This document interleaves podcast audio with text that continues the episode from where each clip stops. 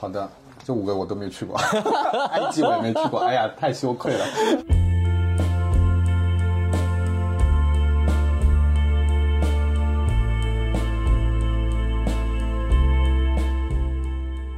啊，你们那个团队遇到的事儿挺多啊。那个枪击案那一天正好是我们在拉斯维加斯休息的一天。OK，我们队员散落在各个地方。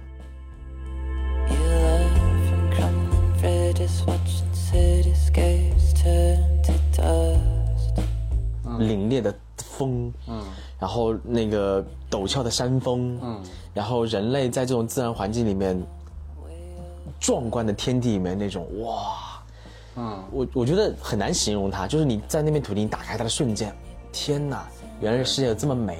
每次就是看到这种新东西，你就会觉得人的生命好短暂，你能去的地方好少啊。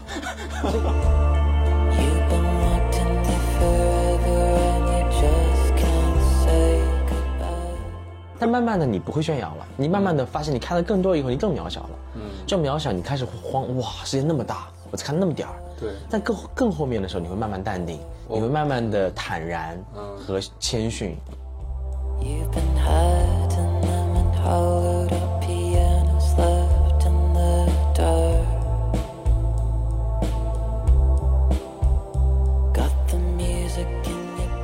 大家好，我是酸奶哥。这是我们新的一期酸奶哥问所有人，然后今天呢，就是挺高兴的，因为请了一个老朋友，嗯，龚宇，龚宇不是那个爱奇艺的龚宇 啊，那是我的副业啊，那是你的副业。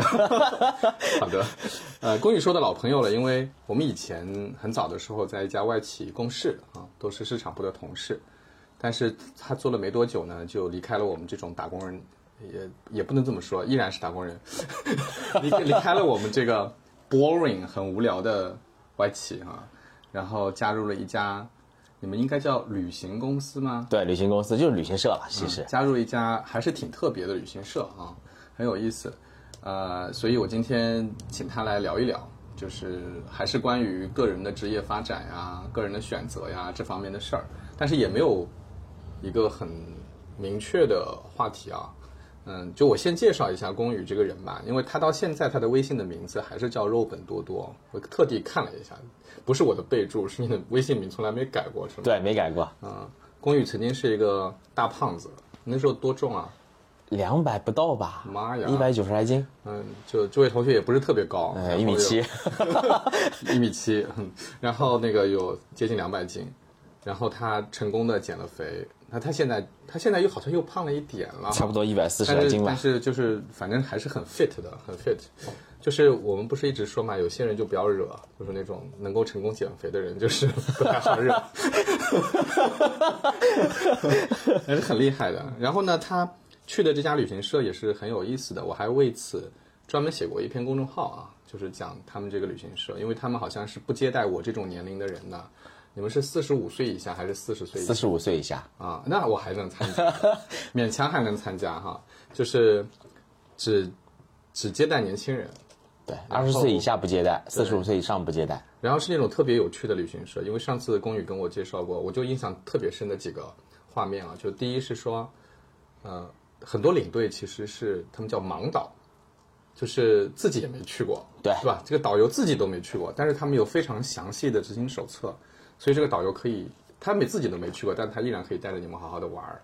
第二是那个团队很有趣，就是，呃，我记得是说，呃，这个团员一来，首先导游会给个拥抱什么的，就是那种，好像真的是一帮朋友一起出去玩的那个气氛特别浓烈啊。嗯，还有是我还记得特别文艺，你跟我说是在约旦还是在哪里说。那个大家坐在那儿看星空的时候，导游就会突然间说：“来，我给大家读一首诗。”我就觉得这种，这种还是特别特别有意思的一个，呃，一种一种生意哈。虽然是个生意，但是听起来特别有意思。给我们讲一个故事吧，讲一个就是你，因为我知道你要去设计线路啊，要跑很多地方，你也跑过很多地方。对，讲一个关于旅游的，你自己觉得印象很深刻的故事吧。哇，太多了，你挑一个吧。突然间问我。嗯，我我讲一个跟旅游没什么关系吧，带队的事儿。带队的事儿。二零一七年的国庆，嗯，我上了一个团，在美西，在美西。对，美西呢，然后当时发生的一件事情就是墨西哥地震，本来我们是墨西哥团队的，结果墨西哥六个队员飞过去了，飞到美国还没飞的时候地震了，嗯，没办法，你不能，你让人家回来多多难过啊，我们就说那要不你来我们美西路线吧，哦，本来他们是去墨西哥的。对的，然后我们的墨我们的美西就从哦，对，sorry，插一句，那一年是墨西哥城地震，是不是？对的，墨西哥城地震严重的，很严重，八点几级那次。对，所以很严重。它很多地方都无法落地，车都无法开，所以就改成了美西。美西那次就临时的变成了我们我跟另外两个领队一起带，本来是我们十几个人一个团，嗯，就那次多到二十四个人了，我们就派两个领队去。那个呢，一切还很顺利，因为我们当时合作了一家公司，是美国的一家很年轻的公司，他开车的 guide driver 都是很年轻的男生，嗯，跟我们的队员玩得很开心。他们为了服务我们，还安排了一个在台湾生活了五年的小伙子，嗯。来给我们开车，嗯，但这这个这个家伙让我很不爽，这个这不重要，嗯重要在于前面十天都很顺，然后我觉得快结束了，嗯。直到到了拉斯维加斯，嗯，那年发生了很惨痛的一件事情，就是拉斯维加斯枪击案。哦，哇，你们那个团队遇到的事儿挺多的。啊，那个枪击案那一天正好是我们在拉斯维加斯休息的一天，OK，我们队员散落在各个地方，而且最重要的也是最重要的一件事情，那个音乐会是免费的。如果我提前知道那个免费，我一定会带他们去的。还好不知道，还好没去。不知道，于是我们那天基本上百分之八十的人做了一件事儿，去了他的奥特莱斯买东西。哦，买东西回来了以后，晚上就自由活动，自由活动因为奥特莱斯也是自由活动嘛。对。晚上大家买了各种秀，嗯，欧秀、咖秀、什么脱衣秀，各种秀。我们很多秀离那个演出现场非常的近，OK，所以那天你不知道人在哪里，你也不知道他们在在演出现场有没有遇到意外？而且那天前面五个小时你是不知道发生什么事儿，你只知道有 shooter，、你不知道有几个 shooter，或者在哪里你都不知道。然后那天就发生什么事情，我刚看完演出出来以后，街上有人开始捂着血在跑，然后跑就开始推我推搡，然后我说怎么回事？他说 shooter on street，嗯，你就你用满脑子开始脑补各种枪梆梆梆梆的声音，对对对，然后我就开始跟他们跑，嗯。跑回我的酒店，然后突然间酒店人往外跑，说 shooter in the hotel。妈呀！哦，然后你就更害怕，街上的人开始对对撞，我就不管了，我先选了一个方向，我就往酒店里跑。你知道，一个偌大的最牛逼的一家酒店的一楼的整个赌场空无一人，全跑光了。灯光在闪，筹码在地上闪，散落一地，人全跑光了好魔幻的很像拍电影，你知道吧好？魔幻的场面。你就到处跑，跑了以后发现，就你你不知道什么事情，然后你开始镇定，开始开始搜网络信息，就开始那个突发这种信息，用微博能查到什么 shooter 拉斯维加斯死很多人，什么都开始爆发了，你也不知道怎么回事儿。那时候保安保安队长也很慌，就开始跟你讲什么信息什么信息，突然就开始人开始狂跑，你就跟他们人在那个酒店里面乱乱跑乱冲撞，不断的摔倒。天哪！突然间我意识到不对，我是领队，嗯我要开始做我的领队事情，我就找了个角落里开始发消息给所有人，要是所有人报数，嗯，然后每个人开始报数，说他在哪里哪里哪里，你发现哦，所有人在不同的酒店里躲着，有人在地下一楼，怎么保安室里面，有人在什么后厨餐厅里面，有人在什么餐厅的那个什么里面，起码还有很多人在酒店里面，自己酒店里面。你就慢慢的得知每个人都很安全，突然就漏了一个人，怎么都联系不上。嗯。哇，你个心很着急，你就是当下，当下你的状态就是你知道很危险，你也不知道危险在哪里，对，但你身心中有个身份，你是个领队，你为他们安全负责，嗯，你那种恐惧感就会慢慢的消逝，嗯，你会觉得不行，我要找到这个人，我就开始狂给他打电话，嗯，然后同时我有联系上跟我同一家酒店的五个人，他们在看秀，他们在厕所里躲着。我说不行，你们要跟我出来，我要带你们去个空旷一点的地方，去什么酒店的 bar 也好，去那个宴会厅也好，嗯，你起码空旷一点，你就算发生事情，你好跑。起来好跑。你厕所不好跑啊。对，我就去找他们，把厕所拎出来，五个人就跟挪走。嗯，这个时候不断的发生跑啊、躲啊，就是各种事情。嗯，一直在那酒店折腾了七个小时，从十点钟到凌晨四点，我们才回去。凌晨四点才真正知道，最后是一个 shooter 自闭，自己枪毙那个自己把自己对杀了，啊杀了，然后但是你走出那个酒店，我们的酒店就在对面，嗯。其实要过一个天桥。你知道魔魔幻场景什么场景吗？嗯。就在整个街拉斯维加斯最繁华大街上旁边灯光、霓虹嗯灯嗯都还亮。喷泉，嗯。每个街口全是警车，全是警车，警察就在整个天桥上帮你秩序维持秩序，看见你就就说 calm down，take it easy，it's okay，嗯就安慰你，把你送回你的酒店。进酒店那一瞬间，你也很慌乱。嗯酒店里大堂没有一个人，没有一个人。你又坐上电梯，直到回到房间那一刻，嗯，你还是慌的，就是整个心是那那个人呢？乱跳的。那个找不到的人找到了吗？半个小时后回我们了，说他当时在一个没信号的地方。哦哦啊，啊，急死人了，真的是。就那一刻，你会觉得人生最高潮了。就是对啊，就做领队，其实就可能会遇到很多这种特别意外的事情，对吧？你对也不知道，但是你的那个想法就变了，就不是一个个体的想法了，就是跟那个你还记得吗？就是呃，也是我们以前那个公司的一个老板，嗯，他有一次带我们，可能你没参加，我们带了我们团队大概十几个人去张家界玩。然后回来的路上，那个飞机就颠得特别特别厉害，嗯，然后就有一下，它之前颠得非常非常厉害，然后有一下就突然间急速下降，你知道吗啊？轰的一下，然后就所有飞机里所有的人都惊叫了，你知道吗？轰了一下，然后我们一个同事就开玩笑问老板嘛，说刚才那一刻，那一下你你心里想的是什么？以为他说会说，哎呀，这个要写个遗书什么之类的，他结果他第一个反应他说。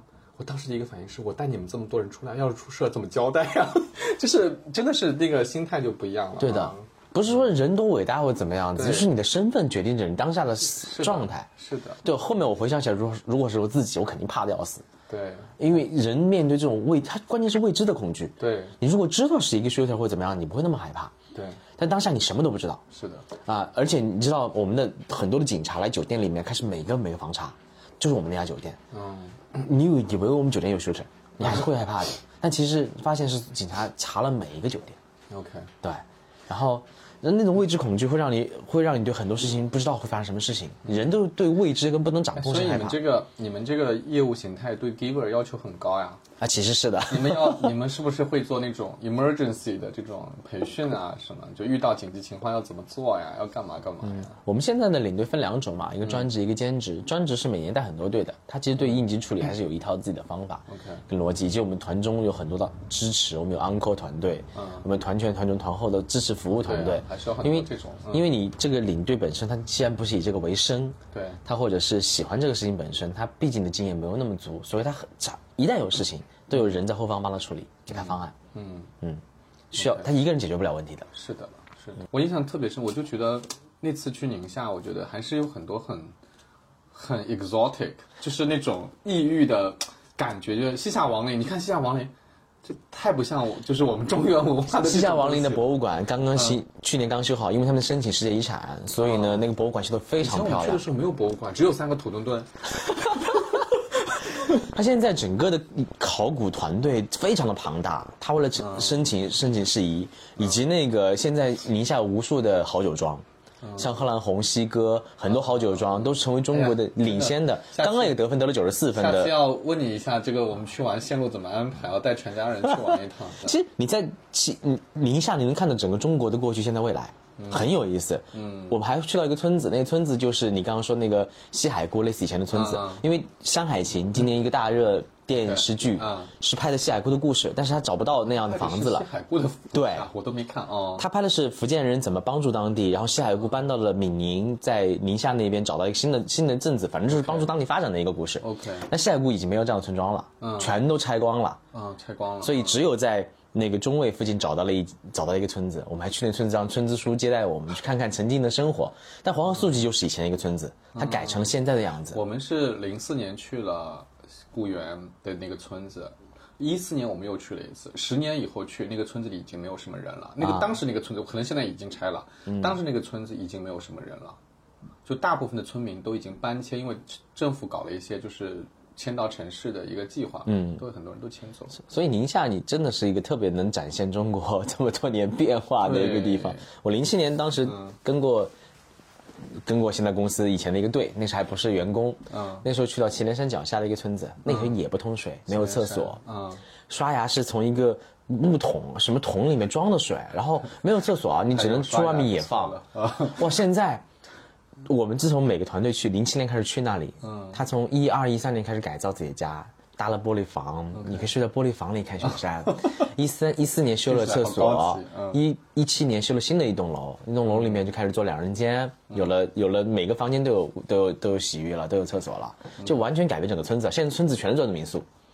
就以前这个村子就是大家都不知道干嘛的，现在哇完全就改变他们生活状态了。就十几年时间，你看到一个村子的发展，呃，你们还会有什么改变吗？就是因为你们你们以前的那个方式啊，嗯，年轻人啊，社交啊，这些是会是你们一直做下去的。我觉得完全没有变的是，我们依然在做连接这件事儿。嗯，我们在连接人与人，人与当地，人与目的地，最后的连接人与自我。嗯，因为你通过看到目的地的不一样，你往往会放开自我。嗯，而且我们有很多的方法，比如破冰也好，嗯，当地的搭建也好，当地的什么家访啊、活动啊，嗯，各种方式夜聊啊、分享啊，让你敞开自我，去看见自我。我觉得那个连接是很有力量的一件事儿。这件事情自没有变过，以前可能通过户外的探索也好，户外的虐也好，现在更多的是一些一些目的的呈现，一些好的活动，一些领队带队的方法。我想问一下，就是 这个轨这个变化的轨迹是怎么来的？你看啊，就是大家对旅行的粗浅的认知，肯定就是我去一个没去过的地方玩一下，对吧？对这是最最最基本的嘛。嗯。但你你其实你讲到很多，比如说你对旅你觉得旅行的意义是什么？嗯，可能是。连接世界和你，然后改变你的认知，最终是让你自己得到了一些就是新的认识，对吧？嗯，就这个轨迹是怎么来的呀？就是你们是怎么会慢慢的觉得自己要做的是这样的一件事情呢？这个轨迹来自于你我那公司。工作那家公司教我的东西，真的吗？任何事情你要 function 和 emotion 嘛，对吧？你品牌要溢价，你品牌要长久，你必须要提供情感的诉求、情感的需求满足。对，旅行本身有很多 function 的事情，比如说，嗯，打卡、求知、交友都是 function。对，但是 emotion 的本身无法溢价的部分是来自自我成长。嗯，旅行是一个很好的载体，让你成长，让你认识自我。所以这是我们最早的产品定位跟品牌定位，这定位从来没有变过。所以，一个一个通过旅行改变了认知的人，跟没有改没有通过旅行改变认知的人，他最大的差异是什么？他们有什么？我觉得更谦逊了吧，人变得更谦更谦逊，他会了解更多，看见更多。因为读书跟旅行是一一个逻辑。明白？对，哎，很有意思啊。我们我们出去上课，我们经常会讲一个人的认知的曲线啊，就有一根曲线叫克鲁格邓宁曲线。嗯，对，不断的悠，不断的悠，又上去又上去。人一开始的时候啊，他其实知道东西并不多。对。没见过，没有什么见识，但他觉得自己特别牛逼。然后他站在我们那个图叫做愚昧的山峰，就是你很愚昧，但是你觉得自己在就我不知道，我不知道。对对对，但是呢，就是如果你真的见到了更多更厉害的人，或者见到了更广阔的世界，你就会觉得自己是极其的渺小的。嗯，叫叫绝望的山谷。对，绝望山谷。对对，然后你才会再往上走，就是你在提高着自己的认知。嗯，所以。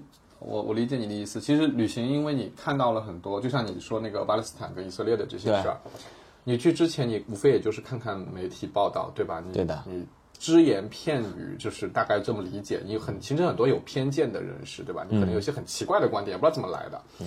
当你到那里看到有人跟你讲活生生的故事，然后又不同的观点的冲撞，你也不知道谁说的是对的，但是你就是看到了不同的观点，那马马上你就会得出一个结论，说我其实很难判断。嗯。我不能急于去判断，对的，那就不在愚昧的山峰之上了。其实你会更加的包容跟接纳，嗯啊，但是这个过程需要很漫长的过程，不是一次旅行就铸铸造了这样的你。你可能很多次旅行，你刚开始的时候觉得哇，我去过很多地方，我打过很多卡，你会炫耀，你看我去多少国家。但慢慢的你不会炫耀了，你慢慢的发现你看的更多以后，你更渺小了。嗯，这渺小你开始会慌，哇，世界那么大，我才看那么点儿。对，但更更后面的时候，你会慢慢淡定，你会慢慢的坦然和谦逊，去接纳更多的不一样的观点，接纳不一样的人，这是很美好的，但是是很漫长的过程。是。我本来是想跟你聊个人发展，后来发现我们主要聊的话题是，我觉得也没问题。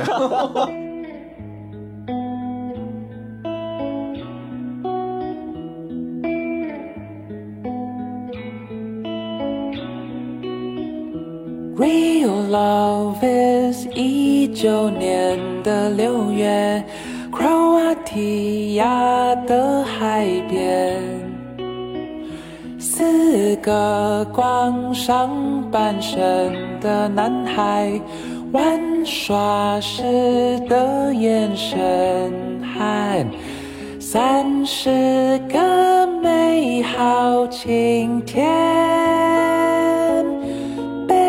Thirty summer Polaroids.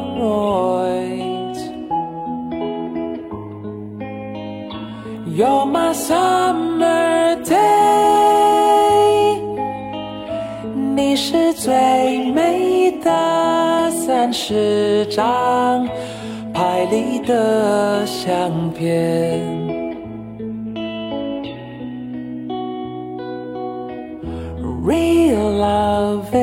二十五岁的七月，你有时飞回台北。那天下午的阳光正甜，我对着华山草原上的你唱 Every day is Sunday。Best summer Polaroid.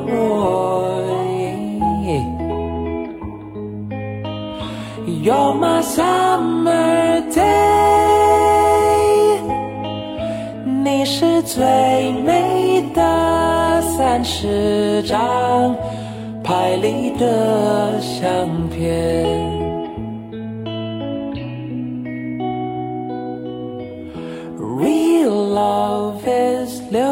十岁的六月，孙女来到这世界，孩子搬进了新的家园，我们也那我问一个题外话啊，所以你们不接待四十五岁以上的人，是因为觉得四十五岁以上的人很难改变自己的认知了吗？其实是为因为隔代的原因，什么叫因为我们担心四十五岁以上的人会带着自己孩子来，啊？隔代就会造那你们成一个要求不要带孩子嘛？四十五岁以上也有年纪很轻的，哎呦，你心灵很轻，我这种，呃，我还没到啊，但是 也有对吧？就是我们在做新的品牌。其实我们希望还有一个做一个四十五岁以上品牌吗？我们在想一个很重要的问题在于什么？其实隔代的逻辑在于我们担心没有共同语言，毕竟大家生活在不同的世界环境里面。嗯，比如说你一个二十岁的孩子跟一个五十岁的人，不是说他们聊不来，但很多情况下的话，他们聊的世界是不一样的。嗯，所以我们希望把这个隔代稍微缩的稍微窄一点。哎，我但我我觉得你说的是对的，就是我觉得其实老是我们这种中年男人老是被忽略，你知道吗？就是我觉得，我觉得其实是有需求的，对还是有。你看我，我现在经常每年还是会跟男性朋友，对吧？同性的朋友，大家也不带老婆孩子，对吧？出去玩一次，玩几次，我觉得这种需求还是有的。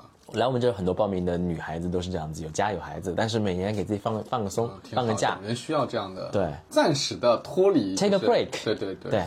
对，啊、你刚刚说的那个改变跟变，我说不变的是这个，改变的是年龄在变，什么？我们的消费层次也在变，在变大吗？呃，在变大，以及我们你们是跟着最早的这批班级游的人慢慢长大吗？因为我们以前有固有认知里面，就我们也坚持想做年轻人，影响年轻人，是因为我们当时没有能力影响那些稍微不那么年轻的人。OK，现在当我们做这些事情更淡定、更笃定了以后，其实我们是觉得有能力影响 range 更广的一波人。同时呢，随着大家对旅行的认知以后的话，对于住宿条件的需求也在变。对以前可能中国的青旅发展很好，现在中国青旅很少见着了。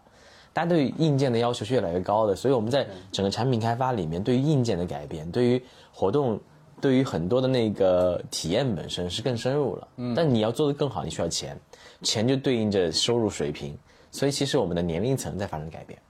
嗯，这可可能是唯一在改变的，就是我我真的感就硬件条件在变我真的。感觉你们就是跟着那个，跟着你们的用户在慢慢的长大。我们现在核心客群差不多三十岁出头，嗯，就基本上是二十六到三十四之间，占了我们百分之八十的客群。哎，插个八卦，啊。我记得就是很多人因为社交嘛，你们原来做的那个年轻人的社交嘛，其实很多人是单身嘛，对。也有抱着一丝幻想，就是想在旅行中认识一个伴侣，对吧？对，这事儿现在还是会有很多人有这样的愿望、期望嘛？还还成功挺多的，是吧挺多的，我们男性比例的确少的。对我听说的，就很多人呢，他也觉得是个 benefit，就是我是去旅行，同时还能认识，如果能是异性主要，还是旅行。对，还是挺好的。发现哎呀，到此的异性好像不是很多，但他会发现很有趣的是，我在这里能交到一辈子的好朋友。嗯，嗯嗯，这是很好的一件事儿。所以到后来大家也不挑剔了，觉得无论是同性异性都可以。应该趁我还没有满四十五岁参加一次你们的团。一定要来，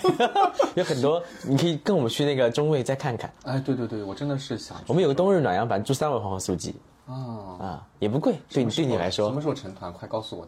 呃最最近那一次团什么时候？十月三十号，最近的一次，十月三十号。对啊，我考虑一下，我去报个名，多少钱？六千多块钱，三三晚。三晚黄河素记，还有一晚是在那个银川银川凯悦。哎，我真的要去对报一下你们的团。嗯，你构想自己的未来，你现在怎么想你的未来啊？你会在这里做一辈子吗？一辈子我没觉得，但是我以前，我现在快十年了，还有几个月就是十十整年。一二年嘛，对吧？对对对对对嗯，一二年二月份，所以还有几个月就十整年。以前没想那么长时间，想的就是做几年，能把这个品牌带到一个我认为一个在我力所能及的范围之内。嗯，但我现在觉得哇，学无止境啊！嗯，旅行行业又是一个很难做大的行业，因为靠人做起来的行业都很难做大。对所以，如果我们真的想改变人看世界的方式，想改变这个行业，你必须得让自己做强。嗯，所以在我看来的话，我们做了一个新的五年规划，我起码还要再做五年，我起码还再做个好多年，能把这家公司带到一个哎，在业界里面说起来哇响当当的，他们是正好真真正正正在认真做这件事儿的一家公司。但是那个方向依然是去改变个体的认知，对的。世界的连接，对的。吧，而且我觉得最美好在于你个体改变世界连接的时候，你也在改变这个行业的认知。这行业人觉得，哎，原来旅行素质变高了，原来我服务的对象是不一样的，他们也想做好这件事儿。对。是个双向的互动，很良好的互动，以及这个行业如果看到这家公司能活得活得好好的，更多的人愿意做这个事情本身，那旅行行业就朝着一个良性的方向去改变。嗯，而且大家不会惧怕跟团了，也不会觉得跟团是一个很 low 很土逼的事情，而是一个哎，原来当我没有时间的时候，我可以放心大胆的跟着一个帮一帮人出去旅行，嗯，也是件很美好的事儿。嗯，是的，嗯，这个事情在我看来是很好的一件事情，我觉得比起其他事来说没那么重要。哎，你你这个还是让我很有启发的。我觉得，嗯你看我们以前也跟过团，但是我肯定是小时候跟着我爸妈跟团。等到我们开始有自理能力了，就是比如说大学了，大学毕业了，我们基本上都是选择自由行，嗯对自己去做攻略，自己去做什么。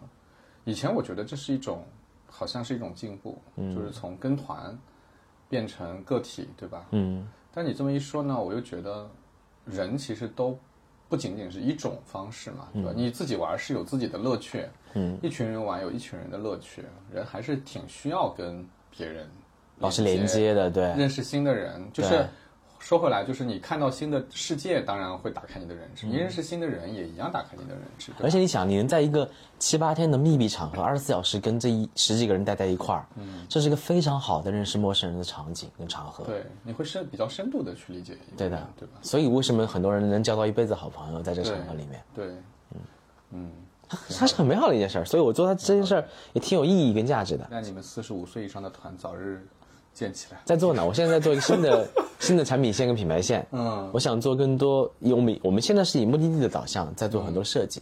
我想有以设计的角度去争选择目的地。嗯，就是中国渊源五千年，不止五千年了。从一点几亿年前，古生物在朝阳那边，热河那么多古生物，陈云南澄江很多古生物、古植物。从那开始，中国就这片土地有很多的翻天覆地变化，包括中国的未来长什么样子，包括现在的高精尖的东西啊，中国的什么航天航航空技术啊、光伏啊、新能源啊，其实中国很多未来值得你探索的。中国很多发展值得你探索的，嗯，中国的现在、过去、曾经的符号、曾经的历史文化、古都，有太多的东西是在我们想象之外的。每次就是看到这种新东西，你就会觉得人的生命好短暂，你能去的地方好少啊。所以我们想通过这个角度来去挖掘整个整个不一样的旅行方式吧。就是你去过很多地方，但是可能打开方式不一样。对，再打开一种换一种打开方式，哦，原来。感觉我没去过，对，都以前都没去过。所以这就是为现在我想为三十五到四十五或者到五十岁之间的一、一一群人，他们可能已经开始慢慢了解自我了。OK 想甚至想有一些回馈给社会，反馈给自我，有更多的连接，对目的地本身不是那么的陌生了。他可能想体验更多的收获。嗯，这些人他对旅行的需求是更不一样的。嗯嗯，他就不是那么在意硬件软件了，而是在意本身。哎，我是不是更够深入、够了解？对挖挖的个更探索与好奇心能不能被满足？对，嗯，好，我觉得我们也聊的差不多。嗯，最后啊，这个作为节目的最后，我要呃让你完成一个任务，好，什什么任务？很很简单，很之前没发给我很简单，很简单。你是你做旅行嘛？啊，你要不就给大家推荐一下？我要求稍微贪心一点，要五个，啊，就是还是比较小众的，就不是那种烂国际国内吗？？韩国际吗？嗯，都可以吧。我想国际总有一天要可以出来，的吧？就是我在想，就是你推荐五个，嗯，就是相对来说比较小众的，就是比如说像我这样的人可能都没去过的五个地方，然后给一个简单的评语或者理由，为什么是你推荐这五个？